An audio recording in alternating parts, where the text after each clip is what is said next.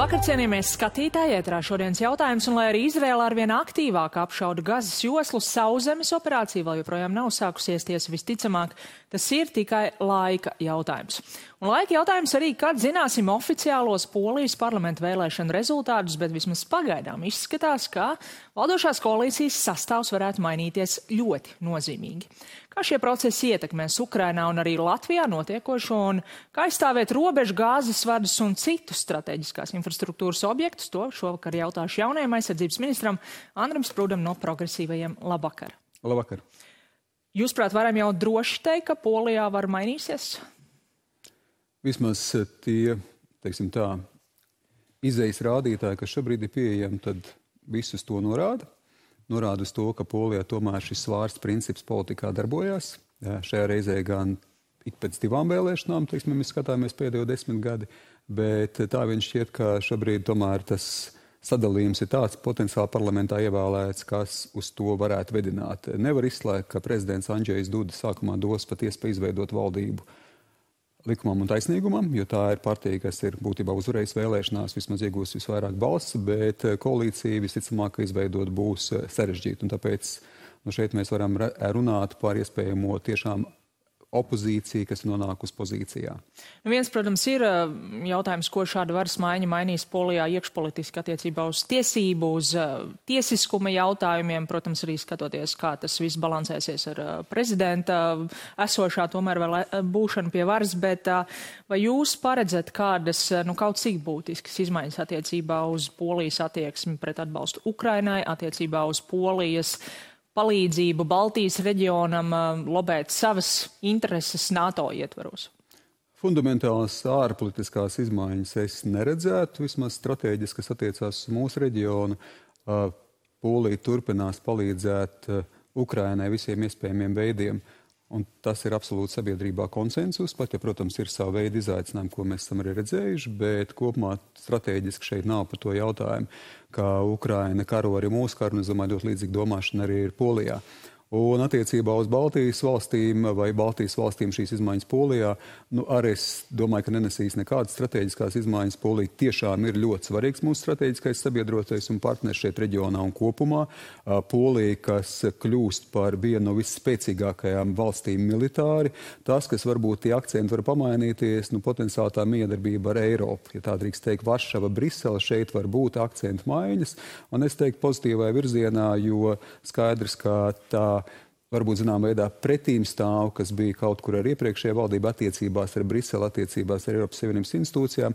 Nu, kaut kādos jautājumos tas bija klātesošs. Šobrīd es domāju, ka skaidrs, ka šī valdība, potenciālā valdība, nerunāsim vēl par ātri, bet šai potenciāli jaunai valdībai būtu tomēr lielāks iespējas veidot tādas konstruktīvākas, ciešākas attiecības arī ar Eiropas Savienības struktūrām. Nu, tādā gadījumā runājot par uh, citiem notikumiem, kas gan būtiski ietekmē arī noteikti mūsu drošību, raugoties uz tuvajiem austrumiem, ja mēs atceramies uh, pēc uh, Krievijas pilnmēroga iebrukuma Ukrainā, tika mainīta šī NATO aizsardzības uh, koncepcija no iekaroto teritoriju atbrīvošanas uz pirmo, pirmo teritorijas centimetru aizstāvību no pirmās iebrukuma minūtes. Un, protams, par šo ir daudz uzdots jautājums, kā tas ir iespējams, ņemot vērā, ka šobrīd un visticamāk arī tuvākajos gados Latvijā tik lieli spēki nav un nebūs, un vienmēr tiek teikts, tas jau nenotiks uzreiz. Mēs zināsim iepriekš, tāpat kā Ukrainā, izlūk informācija būs zināms, un tad jau spēki ieradīsies. Un tagad ir tas, kas notika Izrēlā ar Izrēļu slaveno izlūk dienestu, Un tik un tā Hamas iebruka, noslapkavoja, sagūstīja, spīdzināja cilvēkus, un tikai pēc tam atnāca Izraels armija un šīs teritorijas atbrīvoja. Kā mums uz to raudzīties? Nē, nu vispirms tiešām raudzīties to, ka tas, kas notika, ir nežēlīgi, brutāli, šausminoši. Es domāju, ka tas tiešām ir. To mēs varam izdarīt secinājumus par to, kas ir noticis Izrēlā. Bet par mums? Uh, bet par mums skaidrs, ka tas tik kārtējo reizi pasvītro, ka ir jābūt gataviem dažādiem nelabvēlīgiem scenārijiem. Pēdējos gados, uh, es teiktu, arī ilgāk Latvija tam ir aktīvi gatavojusies. Skaidrs, ka šī gatavošanās tā ir kopīga. Tas ir gan mums pašiem jāveic mūsu mājas darbu nacionālā līmenī, gan tieši tā par mūsu militāro spēju stiprināšanu daž dažādos veidos. Tas ir gan par kvalitāti, gan par kvantitāti, bet vienlaikus arī, protams, par sabiedrības gatavības eh, stiprināšanu veicināšanu, gan, protams, absolūti arī mūsu miedarbību sadarbību ar mūsu sabiedrotajiem. Jā, nu, tās visas ir vispārīgas frāzes, vai mums ir pamats domāt, ka mūsu izlūkdienesti, NATO izlūkdienesti spētu novērst to, iepriekš pamanīt un sagatavoties tam, ko nenovērs Izraels izlūkdienests? Nu, katrs scenārijs vai katrs gadījums atšķirās no, no katra gadījuma, ja tā var teikt. Man īsta atbilde ir, es domāju, ka mums tiešām ir ļoti attīstīta. Principā šī izlūka informācija un izlūka dienas, ja es runāju par sabiedrotajiem kopumā, Respektīvi, man īsa atbilde būtu, es domāju, ka šeit būtu visas iespējas, ka mēs būtu gatavi, jo tieši tā, lai tas notiktu, teiksim, tādā konvencionālā veidā, tad šeit jau varētu redzēt, ka būtu arī spēku gatavošanās. Skaidrs, ka scenārija, kā es teicu, ir dažādi, un mēs Mums ir jābūt gataviem dažādiem, dažādām attīstības teiksim, šīm te gaitām. Vai vienmēr ir perfekta šī gatavība, tas ir cits jautājums, bet mums jebkurā gadījumā ir jāgatavojas, lai mēs tiešām būtu sagatavoti aizstāvēt to pirmo centimetru no pirmās dienas, pirmās sekundes. Ja mēs raugamies uz to, ko šobrīd dara Izraela, nu diezgan strauji pagājušās nedēļas laikā mainījās uh, rietumu retorika no tāda pilnīga nosodījuma Hamas, kas, protams, ir saglabājies, bet par to tālāk. Uh, sākotnēji pilnas tiesības sevi aizsargāt, nu jau tiek runāts par cilvēktiesību ievērošanu, skatoties uz palestīniešiem, uh, tiek runāts par humānismu. ASV prezidents arī saka, ka gazas okupācija būtu kļūda. Nu, kā jūs šobrīd, kā Latvijas aizsardzības ministrs, kur jūs novilkt to robežu, kas no Izraels puses ir pieņemams un kas vairs nav? Pagājušā nedēļā bija aizsardzības ministru tikšanās Briselē. Un, uh, Lielā mērā arī ģenerālsekretārs Stoltenbergs pauda arī to pozīciju, kas šobrīd ir gan NATO kopējā pozīcija, gan arī dalībvalstu pozīcija. Respektīvi par to, ka tas, kas ir noticis šīs zvērīgās aktivitātes, teroristiskās aktivitātes pret civiliedzīvotājiem absolūti ir nosodāmas, un Izrēlai ir tiesības gan uz pašaizsardzību, gan arī novērst šādas terora uzbrukums nākotnē. Bet, protams, aicinājums bija uz to, ka eh, Izraēlas rīcībai jābūt ir samērīgai. Eh, respektīvi, tā kā ja mēs runājam par potenciāli šo eh, humanitāro mm, katastrofu vai civiliedzīvotāju upuriem, tad skaidrs, ka šeit ir teiksim, jādara viss, lai pēc iespējas ierobežot šo negatīvu attīstību attiecībā uz civiliedzīvotājiem. Bet toreiz Izraela ir tiesības uz pašaizsardzību, Izraela ir tiesības iznīcināt uh, Hamas infrastruktūru, terorisko infrastruktūru, kas šobrīd at atrodas uh, Gāzes teritorijā. Nu, bet tad, ja mēs paraugamies uz to, kas ir izdarīts jau līdz šim, um, Izraels armija pa sauzem vēl nemaz nav iegājusi Gazā, bet turpinās šie uh, uzbrukumi no gaisa, un uh, tā ziņas, kas ir, ka šajā teritorijā ir bo bojā gājuši jau gandrīz 3000 cilvēku, mēs nezinām, cik no tiem ir teroristi, cik ne. Nu, līdz šim jūsu ieskatā tiek noturēta šī robeža, par ko sakāt jūs, vai ne? Es domāju, ka šobrīd samērīgums joprojām tiek ievērots tādā ziņā, ka kara darbība vēl vismaz tādā masveidā nav sākusies. Respektīvi, protams, ka šobrīd tiek darīts viss, lai arī Uh, tomēr novērst arī no Izraels puses, lai pilnīgi skaidri pateiktu, kas ir jādara civiliedzīvotājiem, lai tiešām izvairītos no teiksim, civiliedzīvotāju upuriem. Uh, ir iesaistīts arī šis diplomātskais dialogs noteiktai skaitā gan ar apvien, apvien, apvien, ap, Amerikas Savienotajām valstīm, gan ar apvienotajām nācijām. Tā kā, respektīvi, šobrīd uh, ir tomēr iespējas uz to, ka kā es teicu, šī humanitārā katastrofa var tikt novērsta un arī civiliedzīvotāju upuri tomēr ir pēc iespējas mazāki. Bet, nu, diemžēl jāatzīst, ka jebkura kara darbība, nu, tā būs, protams, konsekvences seks, diemžēl, arī uz civiliedzīvotājiem. Jūs pats uz šo Hamas uh, uzbrukumu reaģējāt, uh, kā jau tagad daudz sociālajos tīklos, nākamajā dienā un publiski paudāt, ka teroristu nežēlīgais uzbrukums ir nožēlojams un nepieņemams veids, kā censties risināt saspīlēto situāciju reģionā. Jūsuprāt, Hamas šādi mēģināja kaut ko risināt? Es domāju, ka reģions ir, ja tā var teikt, nemierīgs bijis vai pulvera muca pietiekoši ilgstoši. Šeit arī jūs studijā ir bijušas diskusijas par to, kāda ir priekšvēsture. Es domāju, ka es šeit neatkārtošos, bet pilnīgi skaidrs, ka šie līdzekļi, kas tika izmantot toreiz, absolūti nežēlīgi, šausminoši, bet, protams, ka tam ir zināmā veidā arī mērķis. Uh, nu, tā, to savu dienas kārtību arī pasniegt. Nu, tas bija tas veids, kā tas tiks izvēlēts, vēlreiz absolūti nosodāms. Vēlreiz jāpasvītro, ka Izrēlai tiesības darīt visu, lai šādu terorisku uzbrukumu tiktu novērst, bet skaidrs, ka tas jāskatās arī plašākā reģiona attīstības kontekstā. Nu, ir bijuši jā, komentāri tieši attiecībā uz šo jūsu izteikumu sadaļu risināt, un uh, mēs redzam tagad sociālo tīklu laikmetā cilvēki patīk mums tas vai ne pieķerās vārdiem. Uh, interneta kā nekas nepazūd, uh, arī jūs to esat pieredzējis pirms stāšanās amatā, jums daudz pieminēja savulaikā ārpolitikas pētnieku pausto. Uh, viens no piemēriem, ka hipotētiski būtu iespējams sarunas par Latgales autonomiju, ja tas process noritētu mierīgi, demokrātiski un atbilstoši satversmē, jūs šobrīd redzat kaut ko nepareizi savu laiku paustajos vēstījumos? Nu, es domāju, ka tas, kas ir iepriekš teikts, tas ir bijis konkrētā kontekstā. Uh, jebkurš no šiem citātiem jāskatās arī konkrēts intervijas kontekstā, ir jāskatās tas, ka konkrēti tajā laikā ir bijušas, tādas diskusijas, ja, par ko ir bijis, teiksim, šī kopējā saruna. Un, protams, ka es tajā laikā biju politikas pētnieks, kas skatījās uz teiksim, dažādām pusēm, izvērtējot dažādas attīstības scenārijas. Tā kā skaidrs, ka mana pozīcija absolūti šeit Latvijas teritorija nedalām un nekas nav mainījies. Respektīvi, tā kā šeit nekas nav mainījies arī kopumā. Kā politiķis arī hipotētiski vairs nepieļaujat šādu ne, sarunu? Absolūti, mums ir nedalāmais satversmes kodols, līdz ar to šāda saruna vienkārši nav iespējama. Uh, nu, ja mēs runājam par Latvijas... Saruna līdz sarunai no to tas arī beidzās. Ja mēs runājam par Latvijas austrumiem, civilās aviācijas aģentūra no šodienas līdz gada beigām ir noteikusi plašas gaisa telpas izmantošanas ierobežojums Latvijas-Baltkrievijas pierobežā.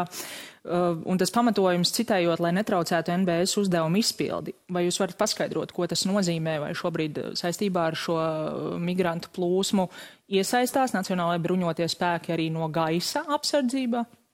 Es varbūt neiet šeit detaļās, bet es domāju, ka atbilde jau daļai ir sniegta teiksim, šajā paziņojumā par to, ka skaidrs, ka mēs savu robežu sargājam visiem iespējamiem veidiem, tā skaitā arī ar bezpilotu lidaparātu palīdzību. Respektīvi, mums ir robeža sava jānovēro vispirms, lai mēs arī lielā mērā novērstu kādas nelegālās migrācijas plūsmas. Tā kā šeit absolūti ir darīts tiek viss, lai nelegālā migrācija tik ierobežota. Tikko panorāmā redzējām arī reportāžu no slēgtā vientuļa robežas punkta, vai jūs saskatāt kaut kādus drošības riskus tur? Es domāju, ka drošības risku, tas, kas šeit ir izskanējuši, un šeit ir kopēja valdības pozīcija par to, ka vientuļa robežpunkts bija jāslēdz ciet, jo, respektīvi, Krievija spēlē šo spēli, ka viņi vēlās faktiski radīt šeit sastrēgumu un, zinām, veidā pat humanitāros izaicinājumus, un arī vienlaikus izspēlēt, teiksim tā, Eiropas valsts vien pret otru. Tāpēc pilnīgi skaidrs, ka vientuļu robežpunkts bija jāslēdz ciet, tas ir pareizais lēmums, un tāpēc es domāju, ka tie riski ir mazināti, ir novērsti, un tas bija absolūti pareizs lēmums.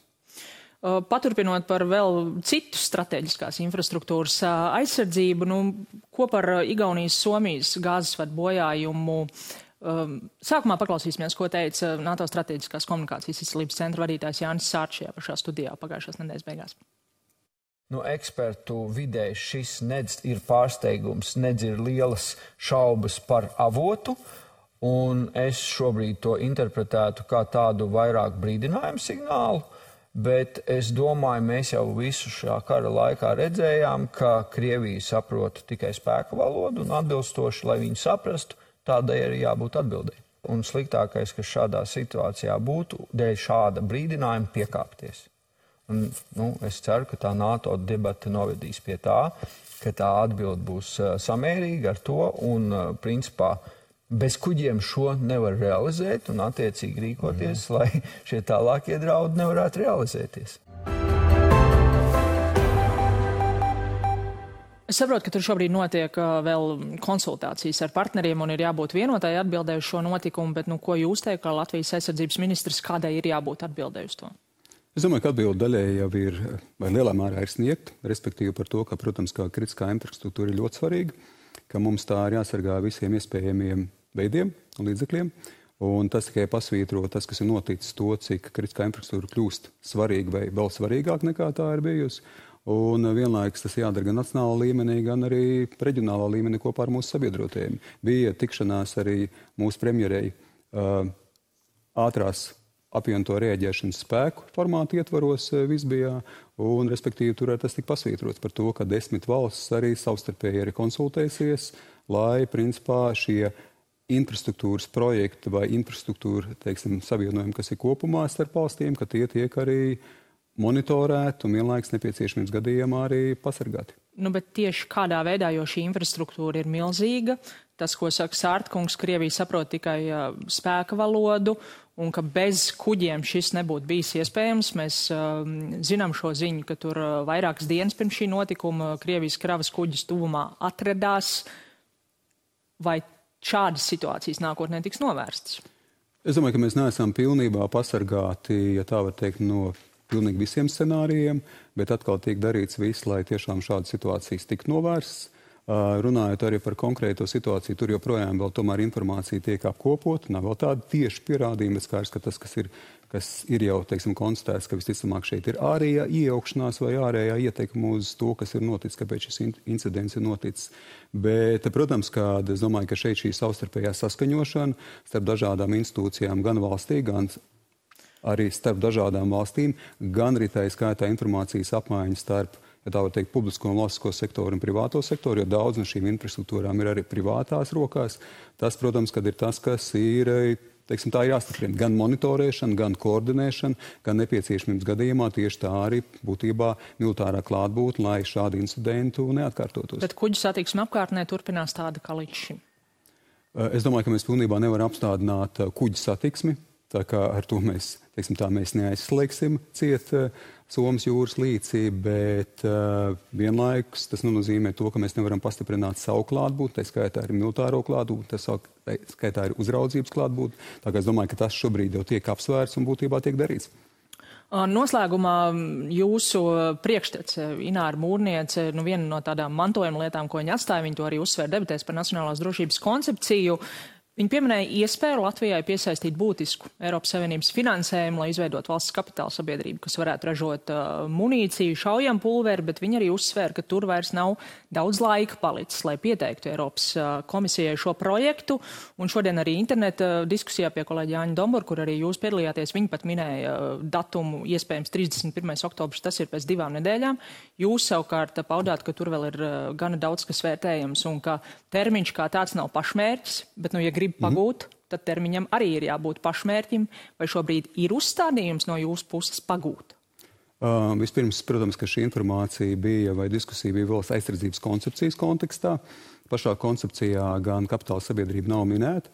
Tajā brīdī, kad es kļuvu par ministru, tad jā, tieši tā šie divi aspekti bija ļoti svarīgi. Viens ir tas, ka mums jāstiprina piegāžu drošība.